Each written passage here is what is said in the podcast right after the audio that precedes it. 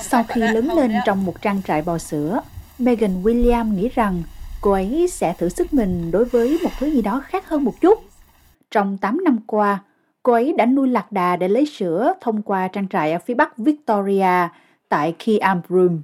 They're really, really family animals, so a lot of people Chúng thực sự giống như là động vật nuôi trong gia đình. Tôi nghĩ rằng lạc đà đôi khi bị hiểu lầm một chút. Nhiều người nói rằng chúng có thể đá, khạc nhổ và cắn. Điều đó không sai. Chúng có thể làm tất cả những điều đó. Nhưng chỉ khi nào bạn làm gì đó để khiến cho chúng khó chịu thì chúng ấy chống trả lại bạn. Lạc đà là loài có tính gắn bó. Chúng không bao giờ thích bị bỏ lại một mình.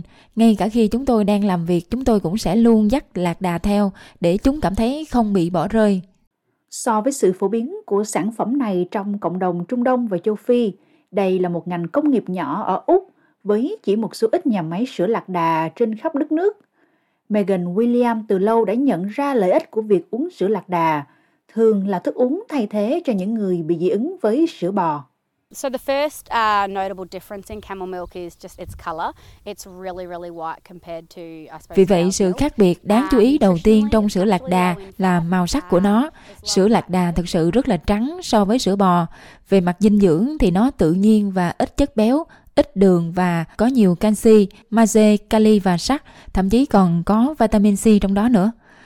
Và bây giờ, nghiên cứu mới cho thấy nó có thể là một ứng dụng khác như một phương pháp điều trị cho những người mắc bệnh tiểu đường loại 2. Tiến sĩ Christine DiGiacomo đến từ Đại học Melbourne đã đứng đầu một nghiên cứu xem xét tác động của sữa lạc đà đối với lợn.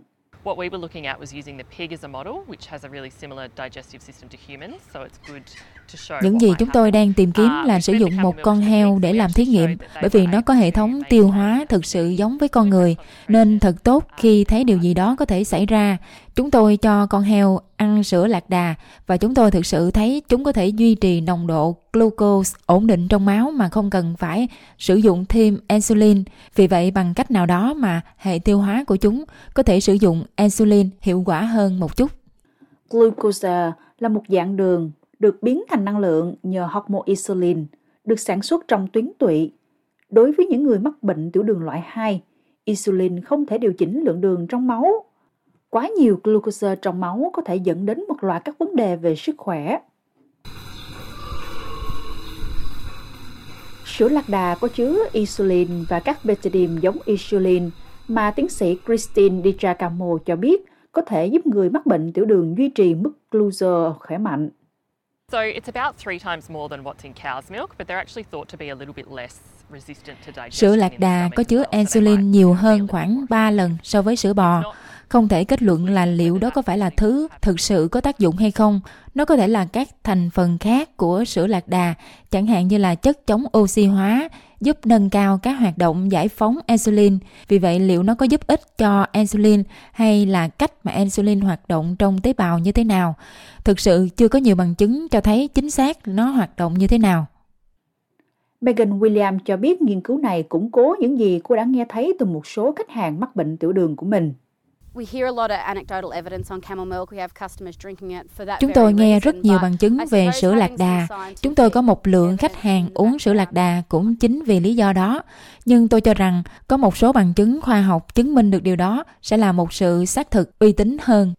Mặc dù các nhà nghiên cứu khá phấn khích trước kết quả ban đầu, có những lợi ích về tiềm năng của sữa lạc đà, nhưng họ nói rằng cần nhiều nghiên cứu hơn nữa để hiểu rõ hơn về cách thức hoạt động của sữa lạc đà trong việc giảm lượng đường trong máu.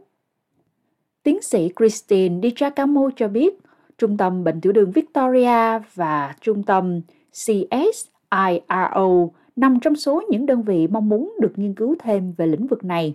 Yeah, well, this was a really small study, and obviously we used animals as a model, so we need more research to firstly understand how the camel. Vâng, đây là một nghiên cứu thực sự nhỏ và rõ ràng là chúng tôi đã sử dụng động vật để làm mô hình. Vì vậy, chúng tôi cần nghiên cứu thêm để trước tiên có thể hiểu được sữa lạc đà hoạt động như thế nào, nó có tác dụng ra sao. Có một số nơi khác trên thế giới đang xem xét vấn đề này, nhưng vẫn chưa có kết luận chính xác.